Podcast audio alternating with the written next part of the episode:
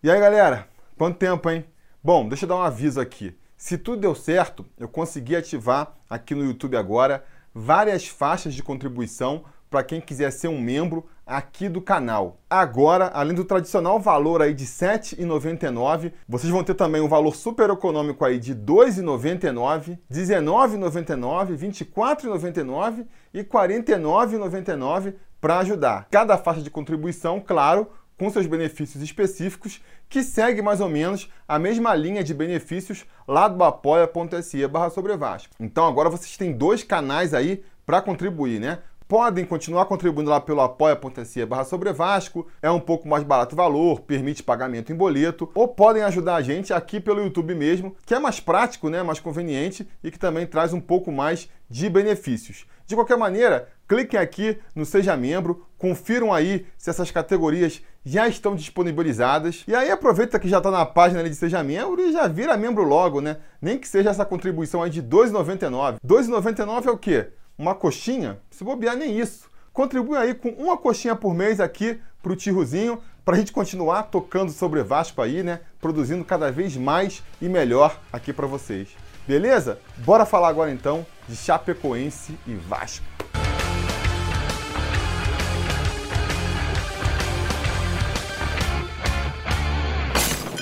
Fala, torcida vascaína, Felipe Tiru de volta na área para falar de jogo do Vascão, porque nesse sábado, às 7 horas da noite, com transmissão exclusiva por pay-per-view, o Vasco vai até Chapecó enfrentar Chapecoense pela 19 rodada do Campeonato Brasileiro da Série A. Pois é, chegamos aí na metade do campeonato. Esse jogo fecha o primeiro turno para o Vascão. E o Vasco vai para essa partida aí com a missão de conseguir uma vitória, porque se a gente não pontuar lá em Chapecó, terminar aí com os 20 pontos que a gente já tem, a gente vai com uma situação meio complicada para o segundo turno, né? Só para vocês pegarem como referência aqui, adiantando até um pouco aí o material dos gráficos de desempenho sobre Vasco, Aliás, fica o convite, essa semana, se tudo der certo e nada der errado, a gente vai lançar mais um episódio do gráfico de desempenho sobre Vasco, que vocês pedem muito, né? Analisando aí todo o desempenho do Vasco nesse campeonato. Então já fica a dica aí, curtam o vídeo, assinem o canal, liguem o sininho de notificações, porque se vocês fizerem tudo isso, ainda assim pode ser que o YouTube não notifique para vocês que tem vídeo novo no canal. Se vocês não cumprirem todos esses passos, aí então que a chance de avisar é menor ainda. Então, se vocês querem serem avisados do lançamento do gráfico de desempenho sobre Vasco, eu reforço a dica aqui. Assinem o canal, curtam esse vídeo, curtam todos os vídeos aqui do Sobre Vasco e não deixem de ligar o sininho de notificações. Voltando aqui para a vaca fria, se a gente pegar aqui então o desempenho do Vasco até o primeiro turno, nos últimos 10 anos aí de campeonato, vocês vão ver que a atual pontuação do Vasco meio que mostra aí que a briga do Vasco na competição vai ser mesmo só para escapar da zona de rebaixamento, porque acompanha aqui comigo. Em 2008, né, o ano que a gente foi rebaixado pela primeira vez, terminamos o primeiro turno com apenas 19 pontos. Depois, em 2010, foi o início daquela fase boa do Vasco, né, uma fase em que a gente pensava que o pior já tinha ficado para trás. 2010 foi um campeonato que o Vasco nem conseguiu almejar muita coisa, mas teve uma campanha tranquila, tanto que terminou o primeiro turno com folgados 29 pontos. Aí vamos ter 2011, que brigamos até o final pela competição, terminamos o primeiro turno com 35 pontos. Em 2012, a gente terminou o primeiro turno com 35 pontos também, né? A coisa naquele ano só foi desandar para o Vasco no segundo turno mesmo, e dali para frente foi só ladeira abaixo. Em 2013, nós terminamos o primeiro turno com 24 pontos e fomos rebaixados ainda assim então não participamos do campeonato em 2014. Em 2015, fizemos aquela campanha ridícula no primeiro turno, de míseros 13 pontos. Em 2017, nós fizemos 24 pontos no primeiro turno também, e aí serve até de exemplo, né, para ver como esses números servem para abalizar aqui a nossa expectativa, mas só até a página 2. Porque em 2017 nós terminamos o primeiro turno com 24 pontos e fomos para a Libertadores. Em 2013 nós terminamos com 24 pontos e fomos rebaixados. Então, assim, ainda tem muito jogo pela frente. O campeonato está completamente em aberto. Mas se a gente terminar com os 20 pontos que a gente tem até agora, a gente vai estar se aproximando muito mais dos 21 pontos que terminamos em 2018 do que, por exemplo, se a gente volta com a vitória de Chapecó e fecha o turno aí com 23 pontos já vamos estar mais próximos da campanha é, da Libertadores de 2017, né? Sem querer insinuar aqui que uma vitória em Chapecó coloca a gente na briga pela vaga da Libertadores, Acho que depois dessas duas derrotas consecutivas aí, a gente tem que baixar um pouco nossas expectativas de novo, mas deixa a gente, no mínimo, com uma perspectiva mais tranquila para o segundo turno, né? Então, é, é fundamental uma vitória lá em Chapecó para trazer essa tranquilidade. E se a gente for parar para pensar, não tinha adversário melhor, não tinha situação melhor do que essa partida aí contra a Chapecoense. Pô, Felipe, não tinha situação melhor? Um jogo fora de casa, você vai dizer que não tinha situação melhor? É, eu digo isso muito por conta aí do desempenho do Vasco na competição, né? A gente vive ressaltando isso aqui. Qual é o grande estilo de jogo do Vasco, o estilo de jogo onde o Vasco se sente mais à vontade? É quando ele joga de forma reativa, deixando o adversário tomar a iniciativa do jogo e aí tenta ali, né, jogar por uma bola, num contra-ataque, ou então explorando ali os buracos que a defesa adversária deixa quando sobe para o ataque para chegar no seu golzinho. Foi jogando assim que o Vasco fez as suas melhores partidas sob o comando do Luxemburgo. Posso citar umas aqui: contra o Cruzeiro em Belo Horizonte, contra o São Paulo em São Januário, contra o Palmeiras no Allianz Parque, contra o Grêmio lá em Porto Alegre. Só que o que acontece? Como vocês podem ver aí pelos exemplos que eu citei, foram partidas onde o Vasco jogou bem, o Vasco conseguiu até criar mais chances que seus adversários, né? Adversários que propunham o jogo, eram adversários que queriam vencer tanto ou mais do que o Vasco, mas ainda assim o aproveitamento do Vasco nessas partidas foi muito baixo. Por quê? Apesar do Vasco criar as menores chances, apesar de taticamente o Vasco talvez até dominar a partida, tecnicamente o time ainda é muito fraco em relação a seu adversário. Então o Vasco ia lá, criava 3, 4, 5 chances de gols, não fazia, e o adversário, como era mais qualificado tecnicamente, às vezes numa oportunidade conseguia abrir o placar e aí já ia tudo por água abaixo. Enquanto na situação reversa, né, o Vasco jogando em casa contra adversários tecnicamente inferiores, o Vasco acaba jogando até pior. A gente pode citar aqui o empate contra o Havaí em São Januário, o empate contra o CSA em Cariacica e também a derrota para o Bahia. Né? O Bahia é um time mais qualificado do que Havaí e CSA, mas foi para São Januário também, satisfeita com o empate, deixou ali a missão de propor o jogo para o Vasco e o Vasco se enrolou todo, como a gente bem sabe. Pois bem, essa partida em Chapecó, então, reúne aí duas vantagens para o Vasco, né? Por um lado, a Chapecoense vai ter que partir para cima do Vasco, a Chapecoense que está lá na vice-lanterna do campeonato, com míseros 14 pontos. Já perderam para o CSA na última rodada, foi ali um confronto direto. Tem outro confronto direto em casa agora contra o Vasco, né? Por mais que os vascaínos mais orgulhosos talvez se ofendam com essa declaração aqui, a verdade é que hoje o Vasco, a grande briga do Vasco ainda é para fugir do rebaixamento. Então, com certeza, a Chapecoense encara essa partida contra o Vasco como mais um confronto direto. E aí, amigo, na vice-lanterna, deixando de vencer dois confrontos diretos seguidos, aí se a Chapecoense fizer isso, é capaz da vaca ir pro brejo mesmo. Acho que eles têm essa consciência, vão vir com tudo para cima do Vasco, vão buscar essa vitória a qualquer custo, que é o estilo de jogo que o Vasco gosta, e são um adversário muito mais fraco tecnicamente do que os outros que eu citei aqui antes. Então, um jogo ali, ó, desenhado para o estilo de jogo que esse Vasco do Luxemburgo gosta. Não vai ser um jogo fácil, né? Eu sempre bato nessa tecla aqui em toda a preleção, mas é um jogo afeição para o Vasco. Por mais que a Chapecoense, repito, vai jogar a vida ali, né? Animal acuado, animal ferido, vai com tudo para cima do Vasco. Eu tenho certeza que eles vão jogar na toalha ainda e que encaram essa partida aí como decisiva para as pretensões deles, né? Tanto que demitiram o técnico aí depois da derrota contra o CSA, vão com um treinador interino para essa partida e vão com desfalques também, né? Dois velhos conhecidos aqui do torcedor carioca é, vão desfalcar a Chapecoense nessa partida. Estou falando do zagueiro Gum e do volante Márcio Araújo. E aí vocês vão poder falar, pô, desfalque de Gum e Márcio Araújo? Isso aí não é desfalque, isso aí é reforço. É, pois é, amigo, mas pensa assim, né? Se o Gum e o Araújo já são ruins, imagina o reserva desses dois. Então eu acho que não deixa de ser um desfalque, não deixa de ser um ponto positivo, até porque se eles têm desfalque, nós temos reforços aí.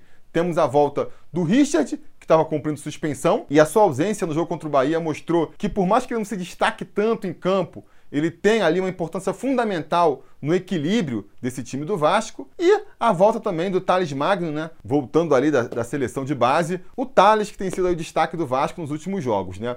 Compensação, vamos ter um desfalque aí, o desfalque do Pikachu, que tomou o terceiro cartão amarelo e está suspenso, portanto. Mas já que estamos falando disso, vamos então falar aí qual vai ser a provável escalação do Vasco para essa partida. O Vasco deve começar com Fernando Miguel no gol, Fernando Miguel que vem sendo contestado aí, né? Não vem atravessando uma boa fase, foi acusado de ter falhado nos últimos três gols que o Vasco sofreu. Acho que em alguns casos é um pouco de exagero, mas enfim, não está numa boa fase, isso eu acho que é consenso. Apesar disso, é o melhor goleiro à nossa disposição, né? Acho que não tem ninguém aí maluco achando que se a gente fosse escalar o Alexander, ou pior ainda, o Sidão, a gente ia estar tá melhor. Acho que a gente tem que confiar ainda no Fernando Miguel. Na lateral direita, vamos ter o grande desfalque da partida, o Pikachu, que também não vinha em boa fase, perdeu pênalti contra o Flamengo, perdeu pênalti contra o Cruzeiro, não fez uma boa partida contra o Bahia. Muita gente já está pedindo um banco aí para o Pikachu, mas eu acho que não é para tanto, né? Vale para o Pikachu o que eu falei para o Fernando Miguel. Pode não estar tá em boa fase, pode não ser um grande jogador, mas no elenco que a gente tem, é definitivamente a melhor opção para jogar ali na lateral. Vai ser substituído aí pelo Cáceres, né? O Cáceres, que eu não acho um mau lateral, não, acho que tem suas qualidades. Mas para mim está abaixo do Pikachu ainda, né? Não é um jogador tão talentoso quanto é o Pikachu, não consegue ser tão importante para o time quanto é o Pikachu, que não custa nada lembrar, é um dos artilheiros do time na temporada. Vamos torcer para ele conseguir segurar a peteca ali, quem sabe até se destacar. É essa sempre a torcida quando algum reserva tem que assumir a titularidade, né? Do seu lado ali, vamos ter mais uma vez Oswaldo Henriques, que chegou a ser dúvida durante a semana, né? Teve um treinamento que ele saiu jogando colete no chão, aí depois falaram que ele estava contundido, mas parece que apesar de tudo isso, ele vai ser titular sim, está confirmado aí, então vai ser nosso zagueiro pela direita. Pela esquerda, vamos ter o capitão e líder da equipe, Leandro Castan, é sempre uma segurança ali na zaga. E fechando a linha defensiva, Danilo Barcelos. Fica sempre aquela discussão entre quem deve ser o titular, o Danilo ou o Henrique. O Henrique acabou se desgastando ainda mais com a torcida depois de falhar em um dos gols do Bahia na última partida, né? Eu nem tenho essa bronca toda com o Henrique, não, mas acho que para essa partida aqui, por exemplo, é mesmo fundamental a escalação do Danilo. Por quê? Se a gente for comparar aí a qualidade do Henrique e do Barcelo, quesito por quesito, é capaz do Henrique se dar bem em quase todos. Mas no quesito que ele perde, ele perde goleada, que é na questão da bola parada aí, né? O Danilo Barcelos, por mais que você tenha crítica a ele, não dá para tirar dele um negócio. Ele é o jogador aí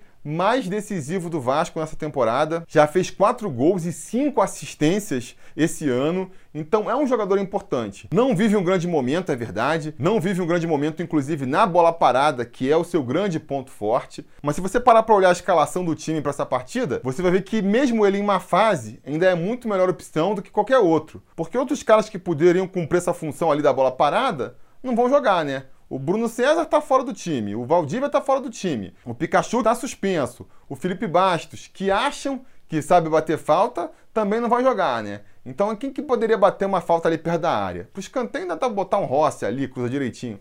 Mas e para bater a falta? Então, nem que seja só por isso, realmente se justifica aí a escalação do Danilo Barcelos na lateral esquerda. No meio, que nem a gente comentava antes, vamos ter a volta do Richard aí, jogando como primeiro volante, trazendo novamente esse equilíbrio para o meio campo do Vasco, podendo, com ele ali mais atrás, liberar o Raul, que vai ser nosso segundo volante, para chegar mais no ataque. O Raul que vem sendo um dos destaques da equipe, um dos destaques ofensivos da equipe, inclusive, vai ter mais liberdade para chegar na frente, pode ser fundamental. Só precisa calibrar mais o chute aí, né, Raul? Você, se calibrar esse chute aí, vai virar destaque do Brasileirão.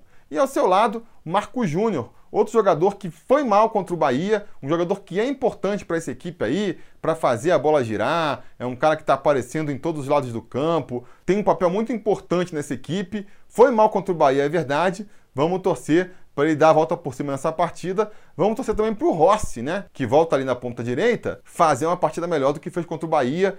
Foi talvez o pior jogador do Vasco na partida contra o Bahia. Já vi muita gente criticando ele também. Ah, vocês valorizam demais o jogador, não sei o que, não sei o que lá. Gente, mais uma vez, eu vou repetir o que eu já falei para tantos outros jogadores. É um craque? É para ser ídolo? Não, com certeza não. Mas diante do elenco do Vasco, é uma peça importante e vinha assim sendo até aqui um dos jogadores mais decisivos para o Vasco. Mal ou bem, com todas as limitações que o Rossi tem, ele ainda consegue ser um dos destaques ofensivos do Vasco da Gama. Ou pelo menos vinha sendo, até se contundir, né? Até ter ali aquela apendicite que tirou ele do time por um mês. Voltou ainda fora de ritmo, pelo visto, né? Não voltou mostrando o mesmo futebol que estava apresentando antes da operação, mas temos que confiar que mais cedo ou mais tarde ele volta no prumo aí e volta a desequilibrar pro lado do Vasco. Vamos torcer para que seja nessa partida aí, né? Que a lei do ex valha mais uma vez e ele desequilibre aí contra o seu antigo clube, a Chapecoense. Vamos ter novidade na posição de centroavante. Ribamar deve ser o escolhido para jogar nessa posição aí. Se o Luxemburgo repetir o time aí do último treinamento, o Ribamar vai barrar o Marrone e ganhar uma chance nesse time titular. O Ribamar, que até semana passada estava treinando em separado, já era carta fora do baralho, acabou sendo reintegrado ao elenco, entrou no segundo tempo do jogo contra o Bahia, fez até uma boa participação, né? Apareceu ali surpreendendo a maior parte da torcida e surpreendendo aparentemente o Luxemburgo também, que resolveu dar mais essa chance aí, mais esse voto de confiança para o Ribamar. Talvez o que tenha feito ele é, se inclinar pela escalação do Ribamar seja o fato do Ribamar ser um centroavante de origem, né? Enquanto o Marrone jogaria ali improvisado de centroavante, por mais esquisito que isso possa parecer. O Ribamar é o primeiro centroavante que não sabe fazer gol que eu conheço, mas é isso, né? A, o número dele na camisa não deixa mentir. Joga com a 9, número de centroavante. Vamos torcer para a escolha do professor ser a mais acertada, né? Eu confesso que eu iria com o Marrone mesmo, mesmo sendo improvisado. Gostava daquela trinca ali, Rossi, Marrone e o Thales. Mas vamos ver, né? Vamos ver o que, que o Ribamar pode apresentar aí. E finalmente, fechando aí esse time, já falei aqui antes, Thales, voltando aí da seleção, Thales, que vem sendo o grande destaque da equipe, Thales, que fez muita falta no jogo contra o Bahia, e Thales, que vai fazer a diferença no jogo contra a Chapecoense agora. Eu quero acreditar que sim. Enfim, vai ser uma partida muito complicada. Jogo fora de casa é sempre uma dificuldade para o nosso Vascão, né? Mas quero acreditar pelas características que eu já falei tanto aqui nesse vídeo e em outros. Mais uma vez, o Vasco vai conseguir voltar com três pontos na bagagem. Já conseguimos a primeira vitória em muito tempo fora de casa contra o Goiás e vamos conseguir a segunda agora contra o Chapecoense. Caso isso não seja possível, caso isso não seja possível, que o Vasco consiga pelo menos um empatezinho aí, né? Um empatezinho que teria mais a função de não deixar a Chapecoense colar muito na gente, porque esse é aquele famoso jogo de seis pontos, né? O Vasco, se conseguir vencer da Chapecoense agora, abre uma diferença de nove pontos para a Chapecoense a Chapecoense se ganha, diminui essa vantagem para só 3 pontos.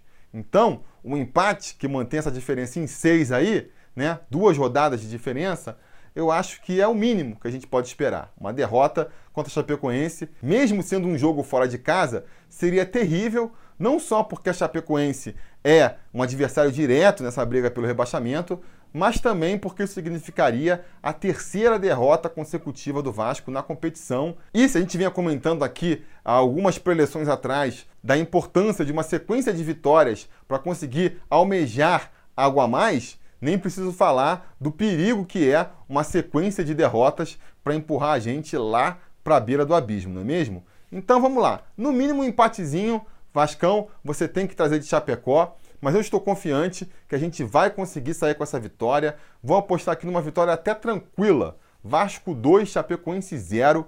Vou botar aqui, ó.